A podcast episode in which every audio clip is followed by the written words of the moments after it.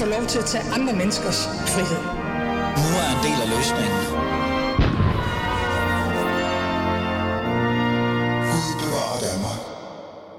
Ja, Gud bevarer Danmark på en eller anden måde, som jeg altid siger, og velkommen tilbage fra påsken øh, til jer, der nu har holdt ferie. Lad os komme i gang med dagens Fæderlandsprogram. Ved du egentlig, hvad dine øh, børn foretager sig i deres online-liv? Øh, godt spørgsmål i virkeligheden, for det der tror jeg faktisk mange forældre, som ikke gør. Og som Dagbladet Information har dokumenteret gennem flere måneder, er unge helt ned i folkeskolealderen i fare for at blive radikaliseret af yderliggående højrefløjsgrupper, der aktivt bruger chatforer til at værve og inspirere. Lever forældrene egentlig op til deres ansvar i forhold til at reelt set vide, hvad deres børn laver online? Og ved du egentlig, hvad din teenager foretager sig på internettet lige nu, altså mens vi taler? Godt og gode spørgsmål. Det skal vi i hvert fald prøve at finde ud af øh, de næste i hvert fald 55 minutter times tid. Hvad er det egentlig, der sker på de her sociale medier, de her online forums, og hvad er det her med højrefløjsgrupperinger og et, for den sags skyld også venstrefløjsgrupperinger, der prøver at tage fat i vores unge. Mit navn er som altid Ali Amin Ali, og du lytter til Alis Fæderland. Lad os komme i gang.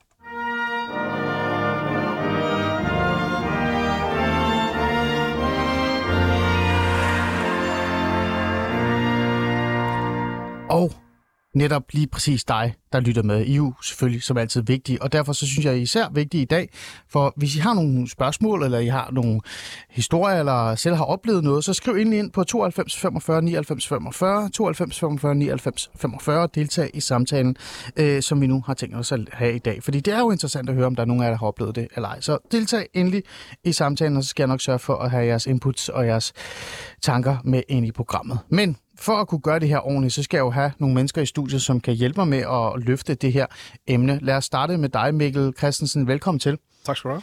Du er freelance journalist, og så har du øh, i samarbejde med Informationen har sat fokus på lige præcis det her med høj- højere radikaliserede grupper. Det kommer vi lige ind på.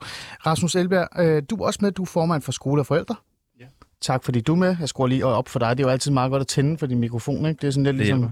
Ikke? Sådan der, nu virker det.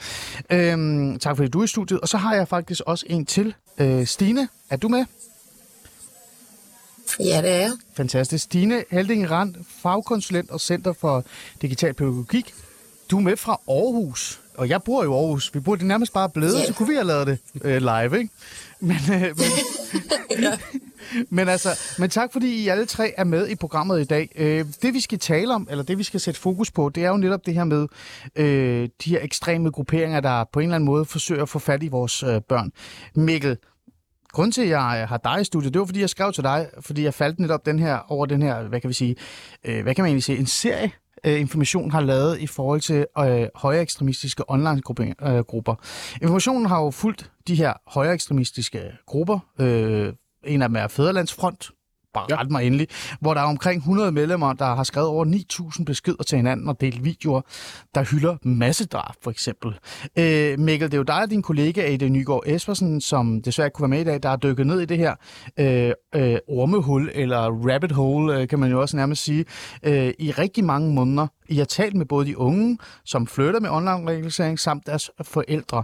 Før vi lige dykker ned i det her, så synes jeg faktisk, det er meget interessant at lige høre, øh, hvorfor hulen Mikkel, er du vågnet op og så tænkt, hvad laver de unge på øh, TikTok, eller hvor du end er, du har kigget?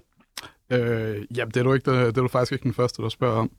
Øhm, jamen, det har været en vedholdende interesse i en del år, det her med højere ekstremisme. Jeg tror måske, det udspringer lidt af Rasmus Paludan, øh, samtidig med, at der var terrorangrebet i, i New Zealand. Øh, jeg tror måske, det er der, at den interesse kom.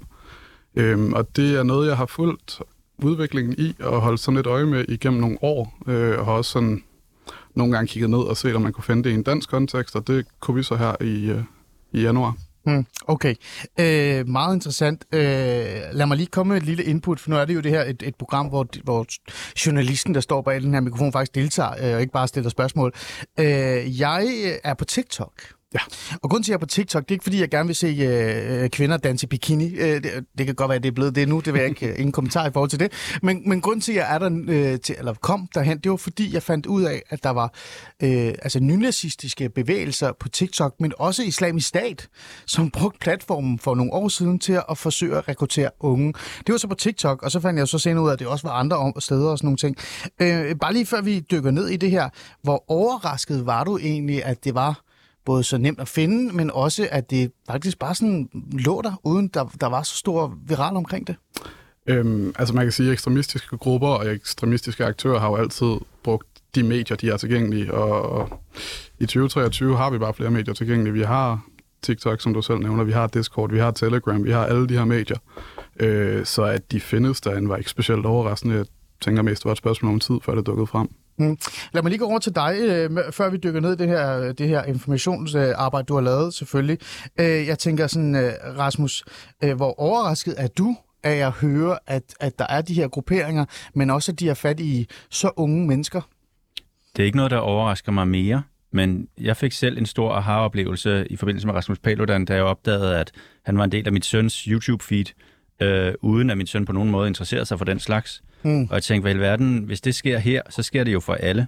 Øh, og det vil sige, hvad er det egentlig, vi, vi ved som forældre, og hvad for en slags samtale skal vi have med vores børn mm. om deres brug af de her medier, og hvad kan vi selv gøre for at sætte nogle fornuftige grænser op, og hvem går børn til, hvis de ikke har forældre? Mm. Altså, der er en masse spørgsmål, der dukker op i den sammenhæng for os i skole og forældre, mm. og det er nødt til at være et samarbejde mellem hjemmet, mm. forældrene, der er tæt på børnene, og så den skole, der også skal hjælpe med noget teknologiforståelse, og så skal der være nogle særlige indsatser der, hvor der er sårbare unge. Mm. Og det kommer vi ind på. Jeg bliver lidt nysgerrig. Øhm, hvordan reagerede du egentlig selv, Rasmus, da du så lige pludselig så Rasmus Paludan i, i hvor gammel er din øh, søn, var det? Ja, på det tidspunkt var han vel sådan i 6., 5. 6. klasse, ikke? Okay, og hvordan reagerede du, da du så det? Jeg øh, reagerede med øh, at blive øh, overrasket og spurgte ham, om det var noget, han så, og så sagde han, nej, det var det ikke. Hmm. Så sagde jeg, men, men det ligger jo her i dit feed. Så sagde han, ja, det havde han godt lagt mærke til, men han sprang dem over. Men nogle gange så kører det jo sådan en auto. Hmm. Sidenhen har der været en stor diskussion på YouTube og i, i pressen, og der er blevet lagt pres på dem, sådan, så de ikke mere kører den her autofunktion, ja. hvor det bare fortsætter ud af, at man stille og hmm. roligt bliver drejet, hmm. drejet væk. Så jeg men... snakkede med ham om, kan vi lave nogle filtre her, så vi stopper det? Ja. Øh, og da jeg hørte, at han ikke interesserede sig for det, så var jeg mere tryg, hmm. og så, øh, kan man sige, så tog vi samtalen ud af rummet, væk fra skærmen, øh, ah. og samlet op den vej rundt. Okay. Øh, ja, det var det, jeg var nysgerrig omkring, det der med, om du reelt set bare sagde, nu blokerer vi for det hele, og så er det bare, så vi tale mere om det, eller om du reelt set tog en snak om, hvad det var, der var i Det gjorde vi hen over de næste par uger faktisk, tror mm. jeg, det fyldte en del. Øh, og det har jo så også affødt, at den måde, jeg så snakker med min datter om øh, for eksempel brugen af TikTok, som fylder noget for hende nu her, hvor kineserne ligesom blussede op som en stor trussel ja. i pressen igen, og politikerne var meget øh, fortørnet og overrasket over det, så er det ikke mere den store overraskelse. Det er heller ikke en stor overraskelse, når det så bliver afdækket, at der findes højere radikale grupperinger, som mm. bruger andre øh, tjenester. Mm. Jeg tror bare, at vi lever i en øh, hypermedietid, og vi som forældre er nødt til at være ret opmærksomme på, hvordan skaber vi den sociale tryghed omkring vores børn, og lærer dem at omgå det her. Hmm. Øh, Stine, jeg vil også gerne have dig ind i det her, før vi dykker ned i det hele. Øh, hvad med dig? Øh, det er måske lidt et øh, dumt spørgsmål, men det her med at blive overrasket over, at, øh, at den, de her grupper, ekstremistiske grupper, har adgang til så unge mennesker via de her sociale platforme. Øh, var der noget overraskelse over det for dig? Mm, egentlig ikke, fordi som Mikkel også siger, så går de derhen, hvor de unge er, og er de unge på TikTok, jamen, så er det der, de finder hen, dem der gerne vil rekruttere. Så det handler sådan set udelukkende om, jamen, hvad for nogle platforme er populære blandt børn og unge, blandt dem vi gerne vil rekruttere, og så er det der, vi bevæger os hen. Om det så hedder Snapchat, TikTok, WhatsApp, Discord, hvor det nu måtte være hen, det er sådan set sagen uvedkommende. Det handler bare om at gå derhen, hvor de unge er. Så nej, jeg vil ikke sige, det er overraskende. Hmm. Øh, men det er da skræmmende, at det er så lidt tilgængeligt, og det er skræmmende, at det, at det bliver smidt så meget ud i hovedet øh, på folk, som måske ikke nødvendigvis selv har bedt om det heller. Mm. Nu spørger jeg lige uh, lidt personligt. Har du selv børn, Stine? Ja, det har jeg. Øh, hvor gamle er de? De går begge to i indskolingen. Okay. Øh, er du bekymret for, hvad de ser i deres øh, hvad kan vi sige, øh, feed?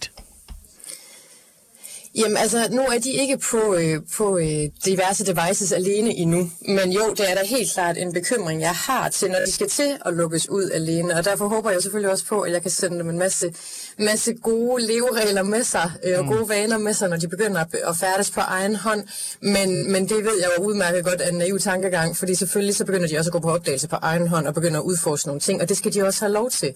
Men så skal der selvfølgelig omvendt være, som Rasmus også er inde på, et rum, hvor vi så kan tale om det, hvor vi kan snakke om, hvad er det, du har oplevet? Hvad er det, du har set? Og hvordan bør du forholde dig til det, du har set?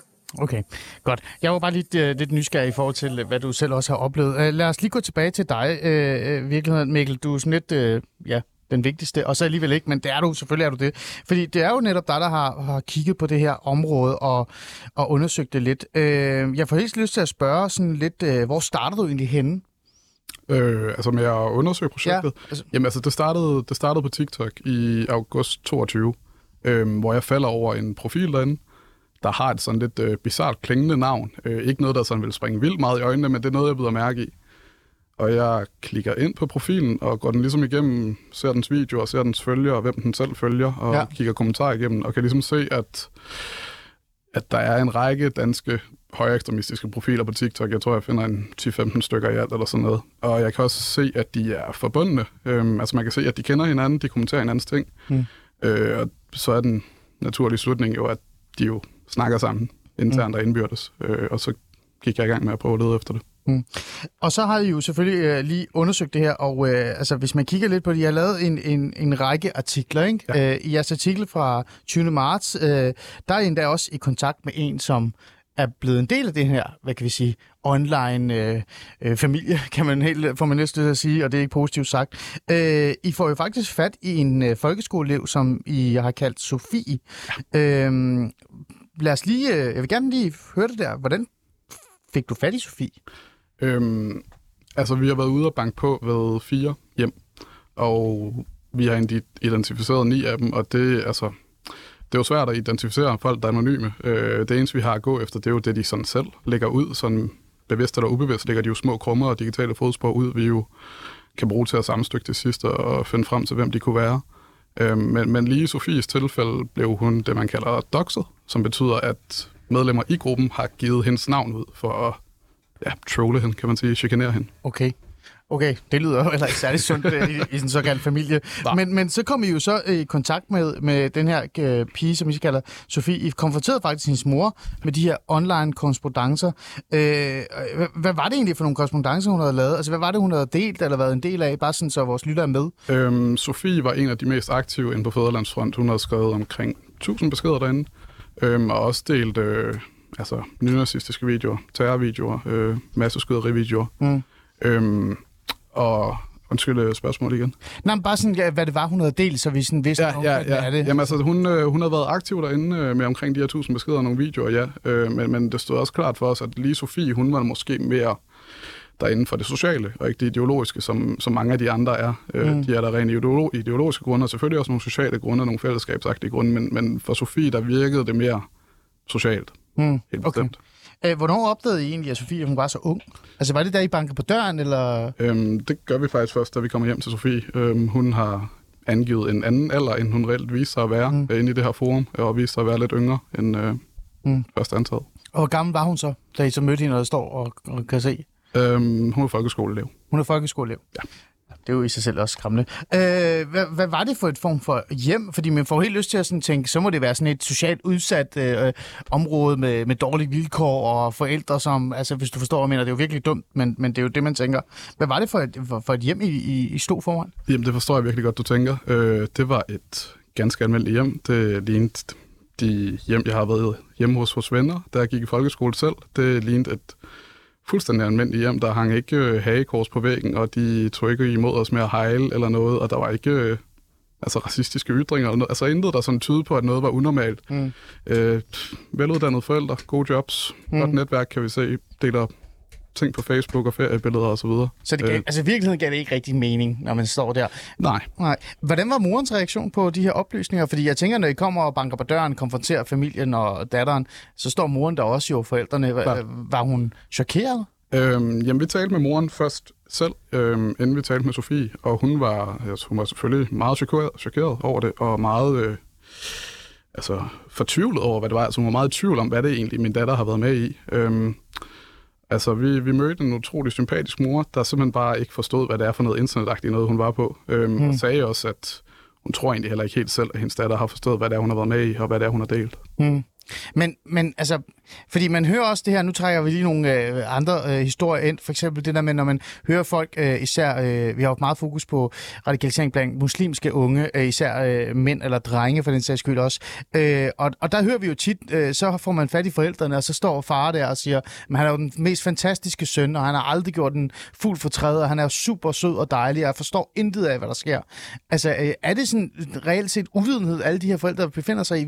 Har hun på intet tidspunkt kunne ane, at der er noget højrefløjs ekstremisme i det her, det her barn? Øhm, altså nej, Nej, er det korte svar jo. Altså mm. nej, hun har ikke haft nogen, hun har ikke haft nogen anelse om, hvad der er foregået, og hun har ikke haft nogen anelse om, at, at hendes datter har delt de her ting, og som jeg også sagde tidligere, altså det var måske mere en social dimension, det var for Sofie frem for et mere ideologisk ophav. Mm. Øhm, men, men nej, moren anede ingenting overhovedet. Og hun, moren nævnte også, at altså, de brugte meget tid på derhjemme at tale om historien, og Altså, ja. hvad der er sket i løbet af historien, det var noget, de sådan talte om, øh, mm. så hun var meget overrasket over det. Mikkel, jeg får helt lyst til at spørge dig, for du har stået foran for Sofie, øh, vil jeg også gætte mig til, ja. og måske også stillet hende nogle spørgsmål. Fattede Sofie selv, hvad det var, hun delte? Fordi du blev med at sige, at det var socialt. Ja. Øhm, Sofie så det mere som en joke. Øh, hun forklarede gentagende gange, at hun var derinde for at trolle, øh, altså for at lave sjov i virkeligheden. Mm. Øhm, sådan, altså om hun forstod, at hun vidderligt sad blandt nynazister, det må jeg jo spørge Sofie om en dag, men, men mit eget bud er nej, hun var nok ikke helt så klar over, hvad det var, hun var med i. Mm. Det, er jo, det er jo interessant øh, billede, vi får her øh, af Mikkel, der har altid været inde og banke på døren og møder en familie, som virkelig er blevet fanget i det her og, og, og har et barn. Øh, nu spørger jeg dig, Rasmus. Altså, er det, sådan, er det normalt, at forældrene virkelig ikke aner overhovedet, hvad der sker for et mm. barn, når de er på nettet? Jeg tror, det er normalt, at øh, øh for de langt de fleste forældre, så, så har de en idé om, hvad der sker og de tror faktisk, de ved det meste af, hvad der sker, mens de i virkeligheden ved det mindste. Hmm. Altså, så jeg tror, der er en eller anden, øh, et eller andet uh, asymmetri her, ikke? mellem hvad man tror, man ved, og hvad man i virkeligheden mm. greb om. Og, og det skyldes, at det vi kalder sociale medier jo i virkeligheden er dybt af sociale medier, fordi vi sidder med hver sin skærm, kigger på det samme program, ja. men kigger ind i hver vores virkelighed. Mm. og det vil sige, at når barnet går ind og siger, hvad laver du? Jeg siger TikTok, hvad laver du? Jeg gør et eller andet. Så tror man, man føler som forældre, man ved, hvad det er. Det er lidt ligesom, hvis de siger, at jeg læser i den her bog, eller jeg øh, øh, ser nyheder. Så ved man, hvad det handler om. Ikke? Mm. Jeg, jeg ser TikTok, men så ved jeg godt, hvad det handler om. Ved du hvad? Der skal man tænke, jeg ved ikke, hvad det handler om. Jeg er nødt til at gå ind og kigge sammen med mit barn ind imellem, for lige at have en føling med, hvad det er, der foregår, hvad det er for et slags feed, vi har gang i, og, og, og samle op andre steder, uden for konflikten, uden for at det er et problem, sådan, så man har et tillidsbånd, man fortæller om de ting. Så du, det, du siger her, som er ekstremt vigtigt, vi kommer til dig lige om lidt, og vi skal også have Stine med ind, øh, øh, Mikkel. Men, men det, du siger her, det er jo, at, at den fejl, man nok kommer til at begå, øh, som er forståelig, det er jo det der med, at man har en idé om, at hvis jeg ser noget på TikTok, så er det det samme, mine børn ser. Og så er verden ikke anderledes end det. Ja, problemet er, at vi ved godt, det ikke er sådan, at nu siger det, så vil lytterne tænke, jamen det ved jeg jo godt. Ja, ja, men man bliver snydt af det i dagligdagen. Ah. Fordi man, den samtale, man har, er, jeg så lige noget på TikTok, jeg så lige noget på Facebook. Ja, jamen, det gør jeg også. Jeg så det her, ja, jeg så det. Når fint, så tror man, man har en fælles oplevelse. Mm. Men der skal man være meget øh, skarp på, at, øh, at koblet sammen med den her sociale ensomhed og social angst og sårbare unge, der sidder alene på deres værelser meget længe. Det kan ske for hvem som helst, mm. og der er nogen, der er mere sårbare end andre, og der må vi altså som forældre steppe op, og så er der også nogle politiske og nogle andre ting, ja. man kan komme til. Mikkel, du markeret? Ja, altså det var bare lige omkring det her med feed og, og hvad man egentlig ser. Altså TikTok er jo ikke det samme, og alle ser jo ikke det samme. Det er jo enormt brugerdefineret, og det hele er jo baseret på en altså virkelig stærk algoritme, der virkelig kan guide dig ind imod at se ting, som altså, du kan lide, som du så ikke anede, du selv kunne lide. Mm. Øh, altså, vores historie var ikke blevet til noget uden TikToks stærke algoritme, der kunne føre os og foreslå os øh, andre højere ekstreme profiler og føre os ind i sådan andre højere ekstreme netværk. Ja. Øh, så man skal virkelig ikke underkende den algoritme der. Mm. Skal man ikke? Ja, det er også det, der skete for mig. Altså, jeg tror, det hed... Nu har jeg faktisk ikke glemt dem, fordi jeg har holdt så meget ferie, jeg har klokket ud. Jeg tror, det hed Atomwaffe eller et eller andet. Ja, Atomwaffen. Ja, øh, som var den gruppe, som jeg besluttede for at finde ud af, hvad er egentlig det for noget. Og der gik to dage, så det var det eneste, jeg fik. Det var altså virkelig yderliggående ja. højrefløjs, øh, decideret nazistisk øh, propaganda i min TikTok-feed, og det overrasker mig virkelig meget. Øh, Stine, lad mig have dig med os øh, her, fordi jeg er sådan lidt nysgerrig i forhold til, hvad du tænker. Øh, er det virkelig normalt, øh, som der også bliver sagt her i studiet, at forældre inderst den godt ved, at der er noget, der ikke er præcis som de tror, det er på de her sociale platforme, men alligevel så lukker de lidt øjnene for det og, og overhovedet ikke følger med i, hvad deres børn går rundt og laver? Det er meget normalt, også fordi det er et meget stort arbejde at, at følge med i alt, hvad der foregår, og det bliver også samtidig en meget, hvad skal man sige, lukket og utilgængelig verden. Og jeg tror ikke, der rigtig sidder nogen forældre derude, som, som gør det, fordi at de egentlig ikke har lyst og ikke gider, men det er simpelthen fordi, det er så, der er så stor en, en, en hurdle, man skal over for at komme ind i den her verden. Fordi man kan sige, jamen, hvis dit barn går til musik eller fodbold i fritiden, så har du et eller andet anker at hive fat i. Du har noget, du kan spørge ind til, fordi du ved sådan lidt, du kender grundpræmisserne i fodbold, du kender grundpræmisserne for det musik, de måske interesserer sig for, og så har du noget at gribe fat i at spørge ind til. Men det har du ikke på samme måde, når det kommer til, hvad har du set på TikTok i dag? Fordi det kan være svært sådan, hvad er det egentlig, jeg skal gribe fat i? Hvad er det egentlig, jeg skal spørge ind til? Mm. Og som der også bliver sagt i studiet, jamen det kan faktisk være rigtig svært, fordi man forstår måske godt, hvordan TikTok fungerer, hvad det er for nogle videoer, man kan blive præsenteret for, men det er ikke det samme som at vide præcis, hvad det er, ens barn ser. Og samtidig er det også vigtigt at pointere, jamen børn og unge har også ret til og lov til at have et privatliv, have noget, de har for sig selv, og det er fair nok, at de har det. Øhm, men selvfølgelig skal vi som forældre og som voksne omkring dem have en eller anden grad af fornemmelse af, hvor de er på vej hen af, hvad er det, de laver, hvad er det, de ser, hvad er det, de bliver udsat for. Mm. Men, øh, men som flere af jer også nævner, så er de her algoritmer også bare lynhurtigt til at sige, ah, okay, her var et eller andet. Det prøver vi lige at give dig mere og mere og mere af, så der skal næsten ingenting til. Øh, det er meget få videoer, man skal se af en eller anden bestemt art, før algoritmen begynder at smide rigtig mange af den type, og dem, der er værre i hovedet på en. Hmm.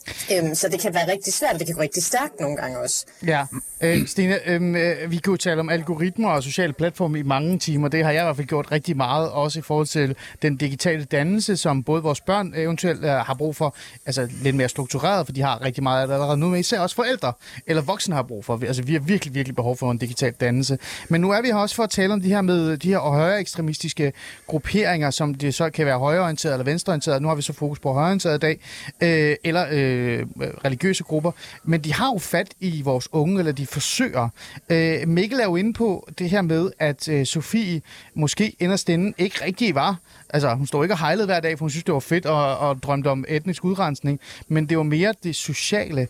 Øh, at de her online så for eksempel som Fæderlandsfront og også andre, som har de her ekstremistiske højre tilgang, øh, lokker de med noget fællesskab og noget, noget identitet? Er det det, der, der, der fanger sådan en ung øh, pige som Sofie?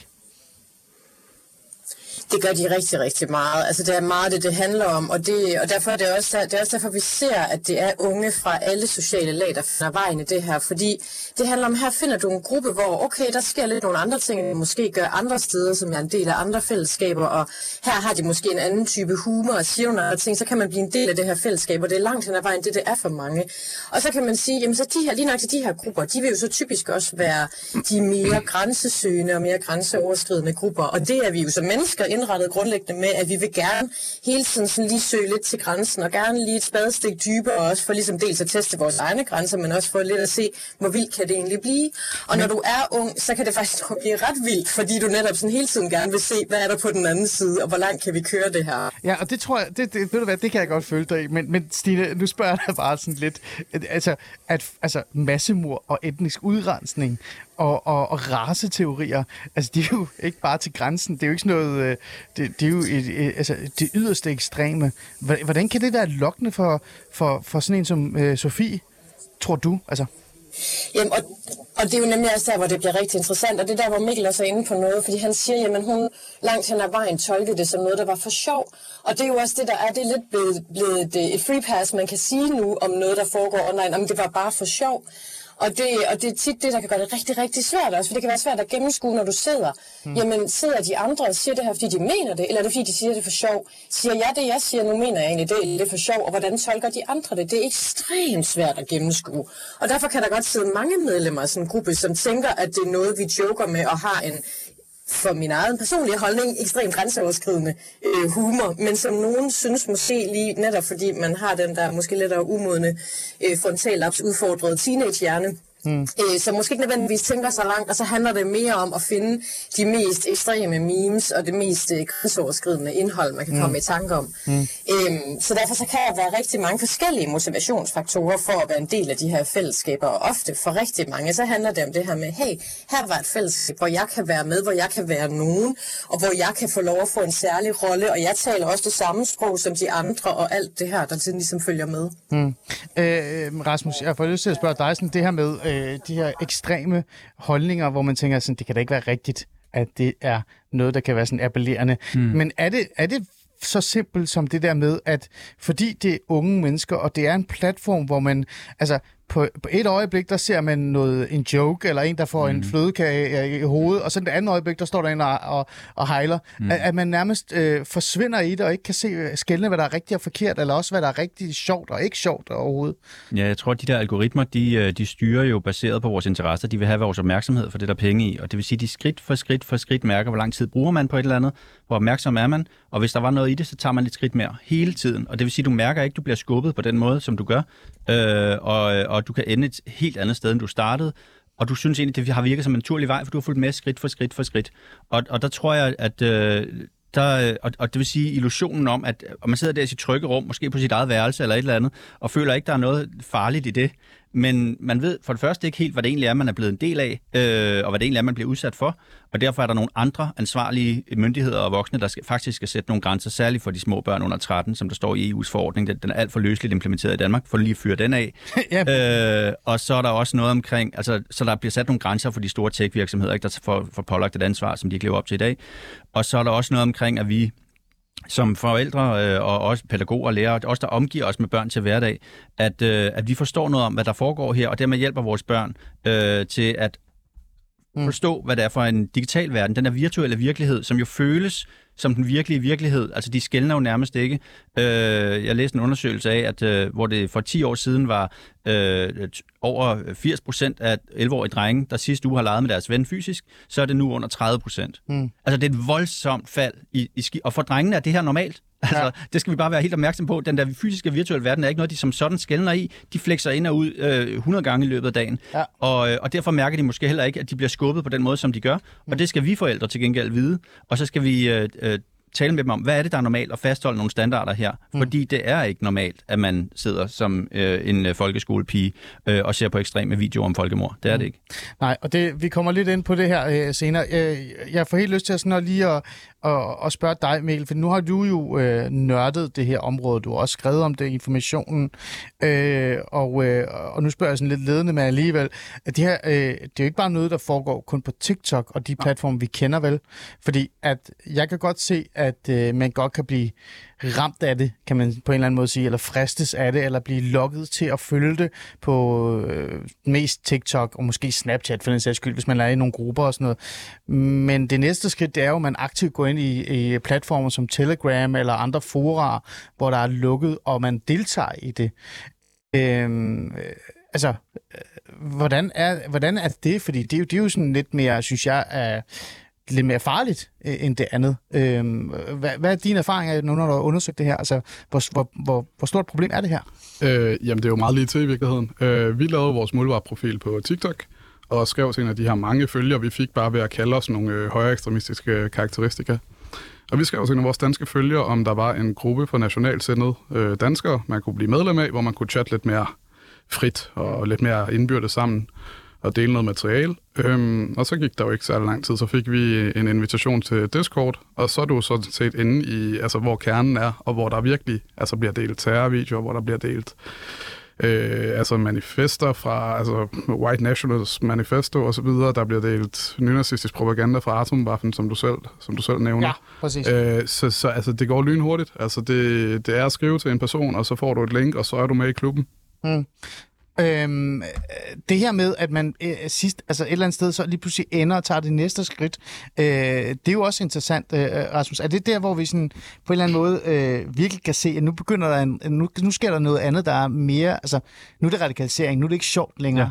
Ja, lige præcis. Og derfor er, det er derfor, at øh, der, er en, der er en normal zone her, hvor vi alle sammen er med. Der er en million folke, forældre med børn i folkeskolen, som jeg repræsenterer. En del af dem er i risikozonen for, at deres børn overtræder den her røde linje, og så er det, altså, så vi ryger jo potentielt ind i noget strafferetsligt. Mm. Hvor, nu taler vi om de kriminelle, men det kunne også det, tror du? seksuelt. En gang. Hvor, hvor stor en del der? Ja. Det har jeg ikke noget bud på. Det må hellere spørge forskeren om. Jamen, altså, det er for helt lyst. Stine, vi, vi må hellere tage, tage forskeren ind. Æ, det her med, at man, altså, som jeg siger, der er jo forskel på at sidde på TikTok og så blive fanget af det. Men så tag det næste skridt, ikke? Og synes, det er interessant at være på Telegram og de andre. Æ, hvor stor en procentdel tror du, at unge bliver, altså, bliver decideret fanget af det her? At de, at de hopper derind?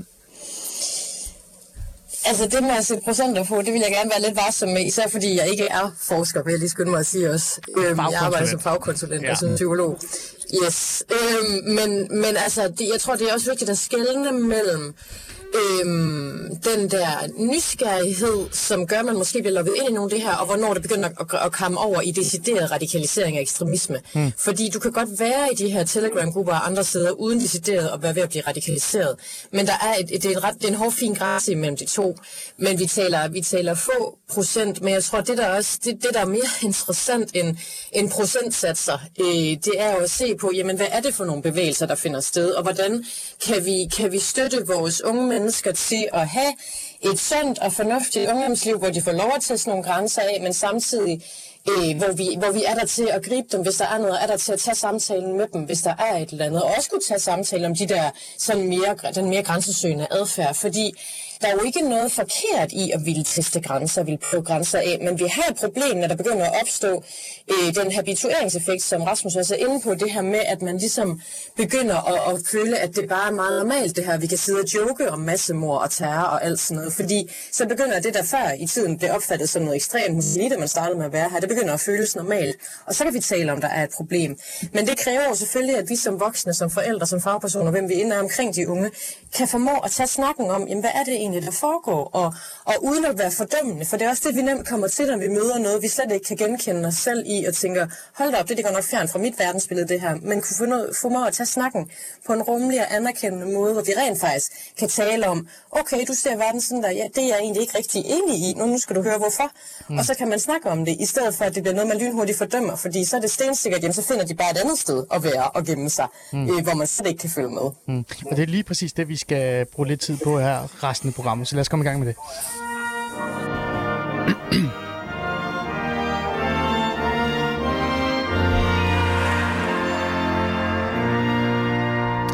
Du lytter til øh, uh, Alice uh, øh, Fæderland, og mit navn er som altid Ali Aminali, og vi taler om, uh, ja, hvad taler vi egentlig om? Vi taler om højere radikalisering af, af de unge, uh, altså unge generationer, der er uh, på de sociale medier.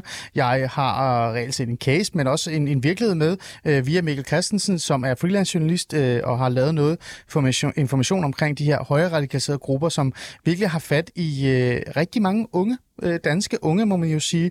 Du har været i kontakt med en, med en Sofie, en folkeskoleelev, og været hjemme hos hende og sige, hvordan går det egentlig med det der med at kunne lide massemord? Og det er jo, det er jo, det er jo vanvittigt i virkeligheden, men, men det er den virkelighed, vi, vi forholder os til. Så derfor så har jeg sådan besluttet mig for at sætte fokus på det, men også finde ud af, hvad er egentlig der er op og ned det her. Og derfor så har jeg Rasmus Elberg med, formand for Skole og Forældre i studiet. Mm. Også øh, Edberg, Edberg. Ja, Edberg. Edberg, ja, undskyld. No, og øh, Stine Heldon Rang, øh, fagkonsulent, øh, Center for Digital Pædagogik, øh, med også, og hun er med fra Aarhus. Og lige præcis det der med, at øh, hvor stort et problem er det, er det så stort et problem eller ej, og hvad er det, jeg tænker, så det taler man meget om, øh, og det gør vi altid, øh, Mikkel, lad mig tage fat i dig, for at komme lidt videre.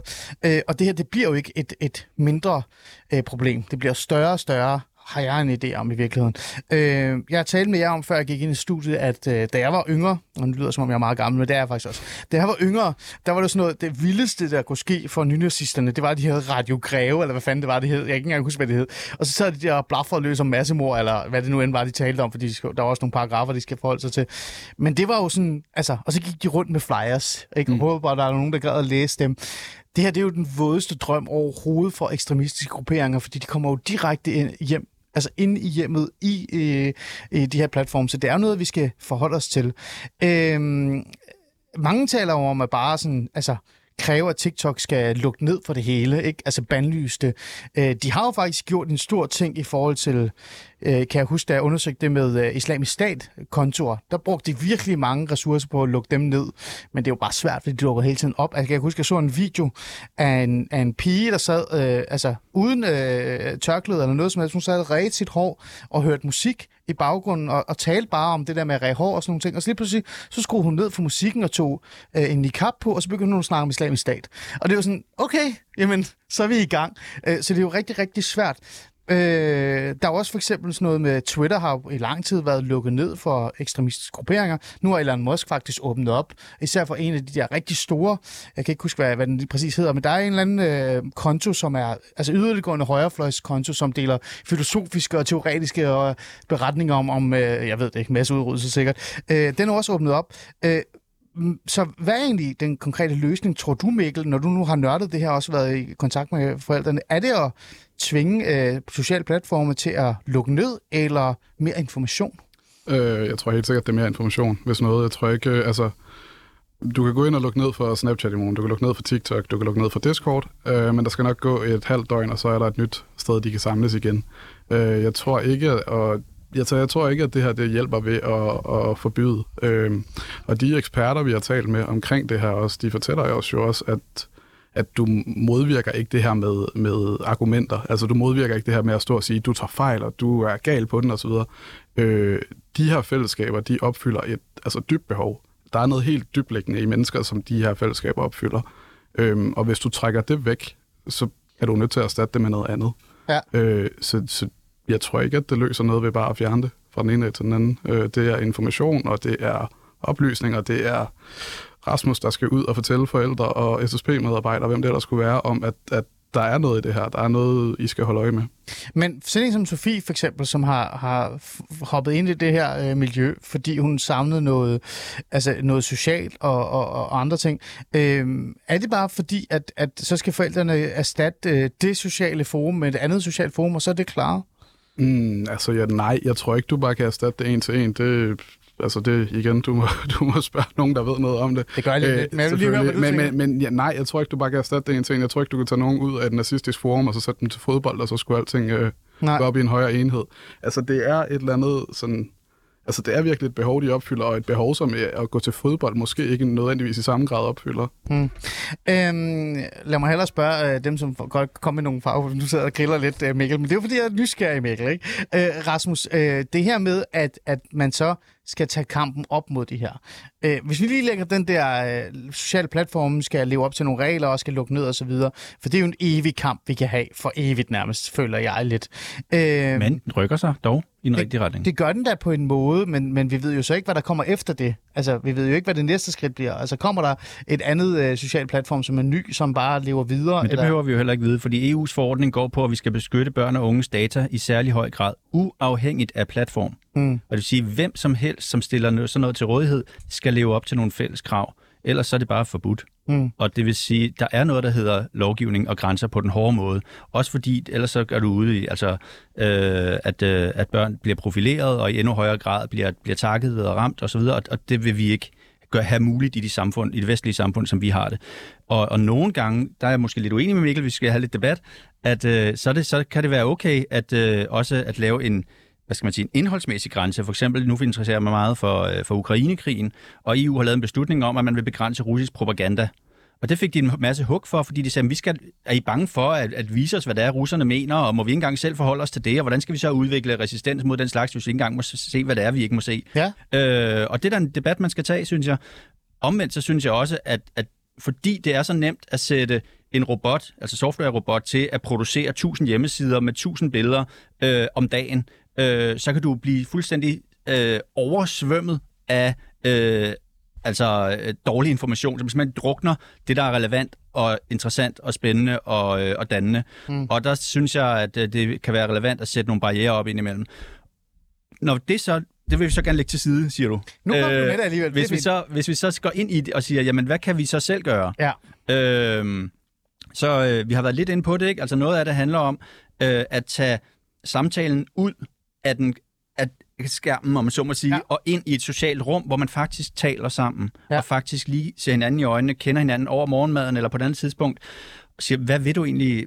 Jeg kunne godt tænke mig som forældre, at du øh, levede et øh, varieret liv, du har noget skærmtid selv, du ser dine venner, du har en sport, du dyrker måske noget kreativt, øh, et eller andet. Hvordan kan vi få det? Hvad kunne du godt tænke dig? Hvordan kan vi tale om det? Øh, og på den måde skaber nogle fællesskaber og nogle muligheder for nogle fællesskaber, som barnet kan tjekke ind i. Mm. Og dermed bliver det uinteressant at være i de der lidt falske, styrede, phony ting. Sådan mm. tror jeg, at rigtig mange forældre kan komme rigtig langt. Det hedder opdragelse. Mm. Altså det er at, at, at ligesom at kende dit barn Men- og give det noget kærlighed og nogle muligheder. Men Rasmus, nu vil jeg gerne udfordre lidt. Altså, jeg har jo også været en del af fællesskaber i hele min, min ungdom. Øh, Jeg har jo selvfølgelig så været aktiv i, altså spillet fodbold, rigtig meget fodbold. Mm. Ikke alt for meget fodbold, vil, vil min far jo mene. Mm. Men, men jeg har også som, altså fra da jeg var lille, hvor jeg fik en Nintendo i hånden, været gamer. Hmm. Så kan det godt være, at i de gamle dage, der var der så ikke de her sociale altså, muligheder, det vil sige, man kunne ikke gå online og møde med andre fra hele verden og få nogle inputs ind. Øh, men jeg har jo været en del af de her, som nogen vil kalde usunde fællesskaber nu, og det har jo også været med til at danne mig. Mm. Øh, og senere hen, fordi jeg netop har haft interesse for sociale platforme og digitale dannelse osv., osv., så har jeg jo lært og fået en digital dannelse, der gør, at jeg kan være kritisk over for alt det, jeg møder, og ikke bare slubre det til mig. Eller når jeg ser, at der kommer en algoritme, så ved jeg, at det er en algoritme, og så griner jeg af den, og så går jeg væk. Er det ikke en bedre måde at gå til det på, end at fjerne nogen fra, øh, fra, fra det, som er uundgåeligt nærmest, fordi at vi bliver mere og mere digitale? Jo, hvis det gik sådan hver gang. Men det gør det jo ikke.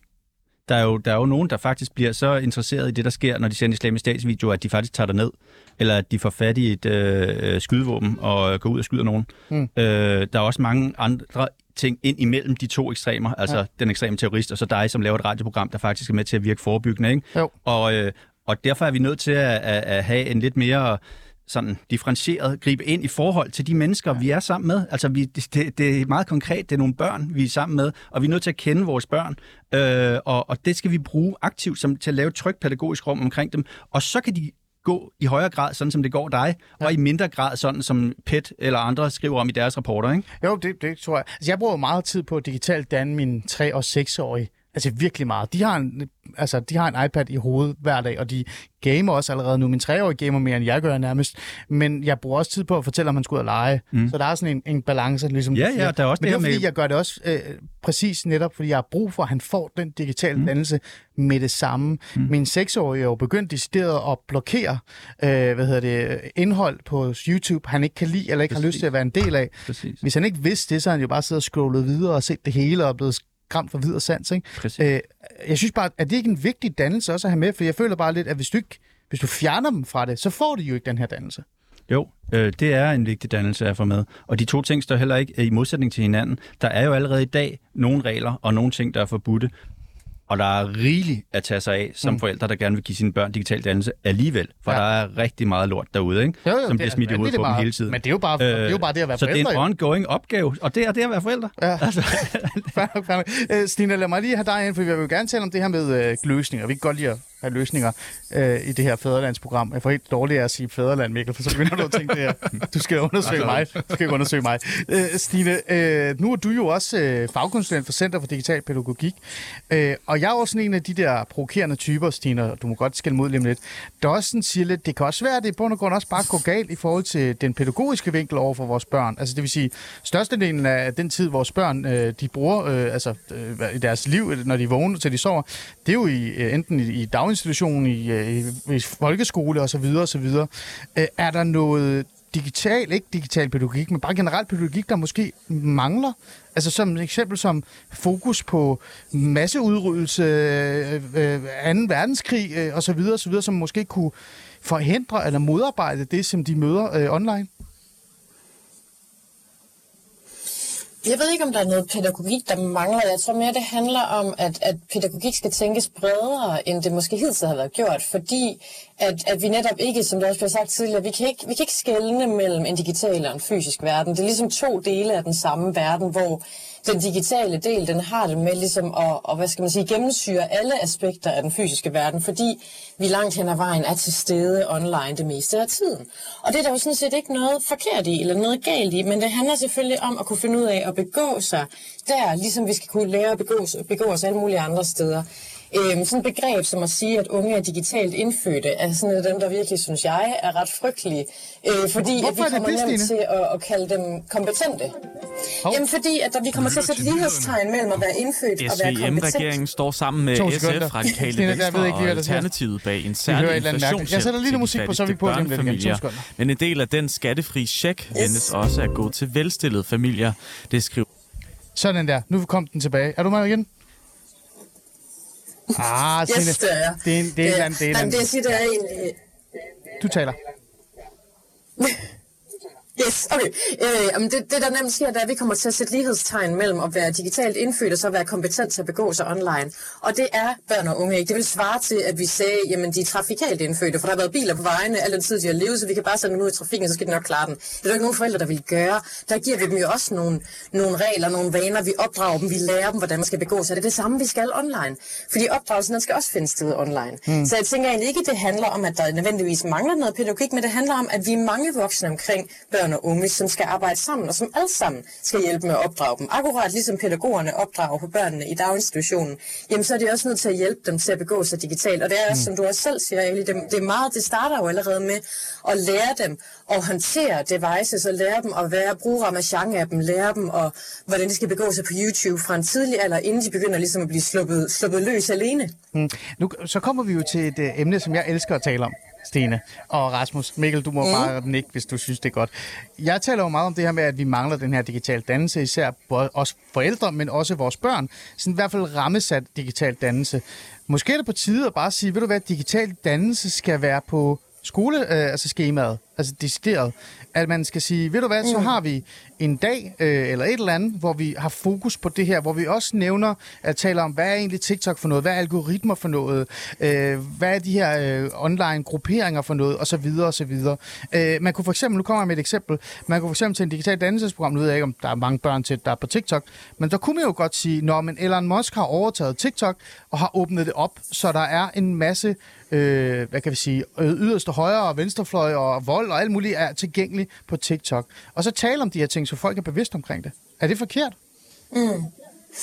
Det synes jeg ikke, det er. Altså, jeg tænker, at det netop at, fordi det, du taler ind i, det handler også rigtig meget om kritisk tænkning, og det, det har vi jo egentlig stort set alle dage, vi, vi skulle udstyre vores børn med. Men jeg tænker, det er endnu mere aktuelt nu, end det har været tidligere, netop fordi informationsstrømmene er så massive, som de er.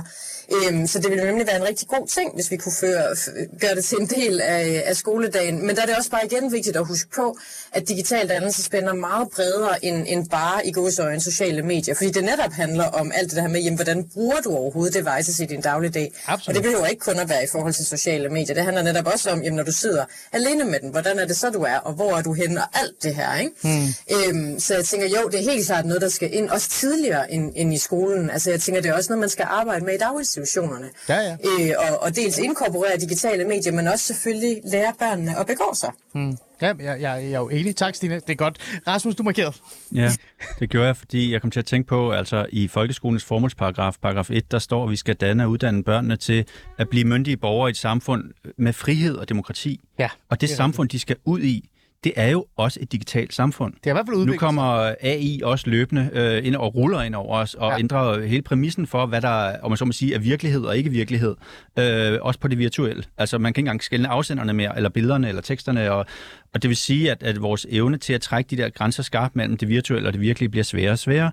Så uden den der menneskelige selvforståelse og kritiske sans og, øh, og, og den digitale dannelse, som du snakker om, så opfylder vi simpelthen ikke skolens formål. Og derfor har vi i overvis arbejdet for at få indført det fag, der hedder teknologiforståelse, mm. som er beskrevet, som ligger i skuffen, som kræver politisk vilje til at få øh, kompetencerne på plads blandt lærerne derude, sådan så vi kan rulle det ud over hele landet. Altså, det er sådan set klar til at trykke på knappen, og det må du tage i et andet program. Ja, men, men, øh, jeg bliver bare nysgerrig, fordi det, det er nærmest en klumme, et, et angrebs øh, klumme, der kan komme hjem lidt omkring det her, men, øh, for jeg kender også det der, og, men jeg kan bare ikke, hvad er det egentlig, der gør, at man ikke bare siger ja til det? Hvad, hvad er modstanden imod den her idé om at have øh, sådan noget som teknologiforståelse? Jeg tror, der er, i hvert fald, jeg kunne bare på tre ting. Det ene er, at det, det kommer til at koste nogle penge. Det er altid lidt svært, ikke? Okay. Men det er altid udtryk for, manglen på politisk vilje, så siger de, at der er ikke penge. Så, så den anden, det er i virkeligheden politisk vilje. Mm. Øh, altså vil man det her i virkeligheden, når du putter noget ind, så er du også nødt til at tage noget andet ud. Så skal mm. de så have mindre tysk, mindre dansk, mindre ja. et eller andet andet. Altså selve skemaet er et nulsumspil i en eller anden ja. grad, så det gør det svært at putte noget ind, hvis ja. man ikke passer på. Og så bliver debatten, skal det være et selvstændigt fag, eller skal det bare ind i de eksisterende fag, så man snakker digitalisering i matematik, digitalisering i dansk, digitalisering i samfundsfag. Ja, ja, det Men det gør man jo i forvejen. Ja, det gør Spørgsmålet man jo. er, hvis du vil have noget, der kommer i dybden, så de faktisk forstår, hvad teknologi er for en størrelse ja. for dem selv og i samfundet, så er vi nødt til at have noget, der gør det. Ja. Så kunne jeg jo være fræk at sige, Rasmus, øh, og til dig også i virkeligheden, øh, Stine, man kunne jo også sige en, en fjerde faktor i spil, øh, man sætter i hvert fald i spil, som handler om, at vores politikere i bund og grund ikke selv fatter, hvad der er, der sker. Sagt med al respekt. Det er lang tid siden, jeg har set en ordfører for det her område i virkeligheden vide, hvad der egentlig sker inden for det område, men det, det er en anden snak. Stine, jeg vil gerne lige have fat i her til, til sidst her, før vi siger farvel og tak. Det er jo ikke nu, der er stadig god tid. Øhm, nu er de her ekstreme grupperinger jo bare en virkelighed. De vil komme til at være der, og der kommer sikkert flere af dem, fordi nu får vi, altså undskyld mig, men når man kigger på samfundet, så bliver vi jo mere og mere klanopdelt. Ikke? Der kommer flere og flere små grupper, som har flere og flere ekstremistiske holdninger. Nu oplever vi jo trans-ekstremisme i USA. Det er ikke for at være for eller imod transkønnet. Jeg prøver bare at sige, at der er jo nærmest kommet sådan noget aktivistisk militær tilgang til transrettigheder i USA. Så ting bliver jo bare mere og mere sådan gruppeorienteret øh, på de sociale platforme. Øh, det er jo et kæmpe øh, hvad kan jeg sige, pædagogisk øh, øh, udfordring i fremtiden. Øh, eller er det bare mig? Jo, altså det er jeg da helt enig i, og det er jo det, der, der, der er en af de store, hvad skal man sige, issues ved, at, fordi på den ene side, så er det jo fantastisk, at det er blevet så meget nemmere at finde et fællesskab, hvor du kan høre til i, at du kan finde mm. nogen, der er ligesom dig. Hvor jeg tænker, før i tiden, så var man på spanden, hvis ikke man, man klikkede med nogle af dem fra klassen, fordi hvor skulle du så vende dig hen for at finde nogen, du kunne hænge ud med? Så på den måde, det er jo en, rigtig, det er jo en kæmpe gave, at det er blevet nemmere at finde folk, der er ligesom dig. Men, men bagsiden af den medalje er selvfølgelig også, at det betyder, at der er meget nemmere kan dannes nogle ekokammer, der meget nemmere kan dannes de her grupper, hvor vi overhovedet ikke kan se ud over vores egen navle. Vi kun kan se det, vi er enige om, og det kan vi så blive ved med at forstærke hinanden i, at vi er enige om, og så bliver der nemlig den her polarisering, som du også taler om i samfundet, øh, hvor det bliver nogle meget hårde kerner, som står og råber af hinanden grundlæggende, mm. øh, og imod hinanden, og, og, og ofte måske i virkeligheden har mange lighedspunkter og enighedspunkter, men dem formår de ikke at se, fordi de kun ser på der, hvor de er forskellige, og der, hvor de er uenige med hinanden. Mm. Men, så det er da helt klart en udfordring, helt men, bestemt. Men Stine, er vi klar til den udfordring? Altså, er... Ja, det er jo så det. Det er jo så lige præcis det, ikke? Fordi det er også der, hvor, og det er også der, hvor jeg tænker, at den digitale dannelse kommer ind i billedet, og virkelig er, er, er der er stort behov for den, fordi det er jo noget, der også er gået vanvittigt stærkt mm. i forhold til, hvordan vi har været vant til, udviklingen er foregået. Det her, det er jo gået sindssygt hurtigt, og det er også derfor, der er mange i ungdomsgenerationen, som, nu begynder det så at hjælpe på det igen nu, men dem, som sådan lige er midt imellem at, øh, at være børn og sig selv at være blevet forældre nu, som, som har måttet bare prøve sig frem og være kastet meget ud på egen hånd, mm. øh, fordi det simpelthen er gået så hurtigt, at man kunne gøre så mange ting lige pludselig, hvor nu der er vi trods alt mere og mere opmærksom på, hey, vi er faktisk nødt til at hjælpe og støtte vores unge mennesker, øh, hvis, det skal, hvis det kommer godt ud på den anden ende, mm. eller en anden ende. Stine Halding Rand, øh, fagkonsulent, øh, Center for Digital Pædagogik. Tak fordi du vil være med fra Aarhus. En fornøjelse at have dig med.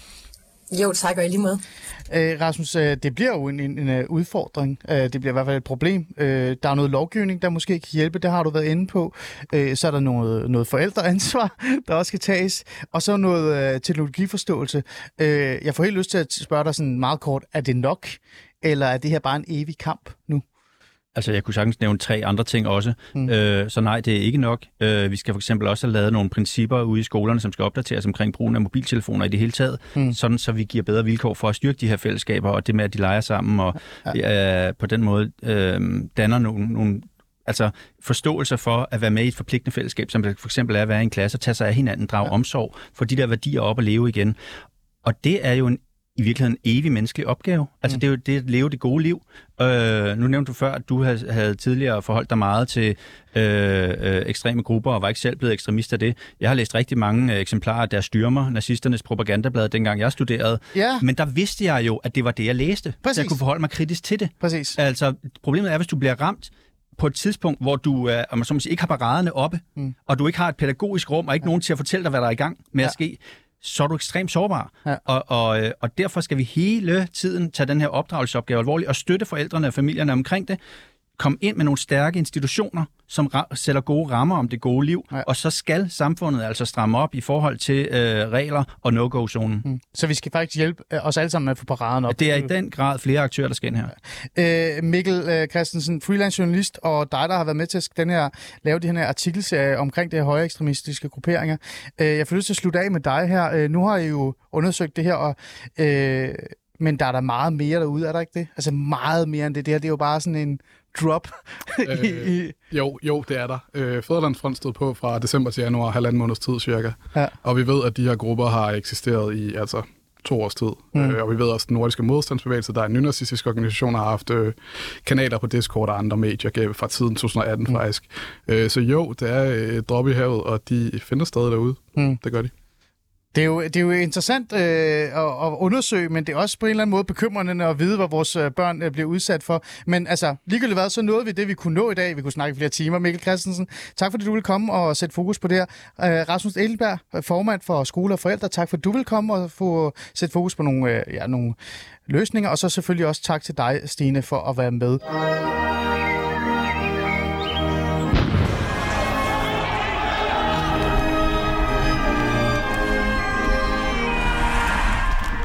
Vi skal ikke få lov til at tage andre menneskers frihed.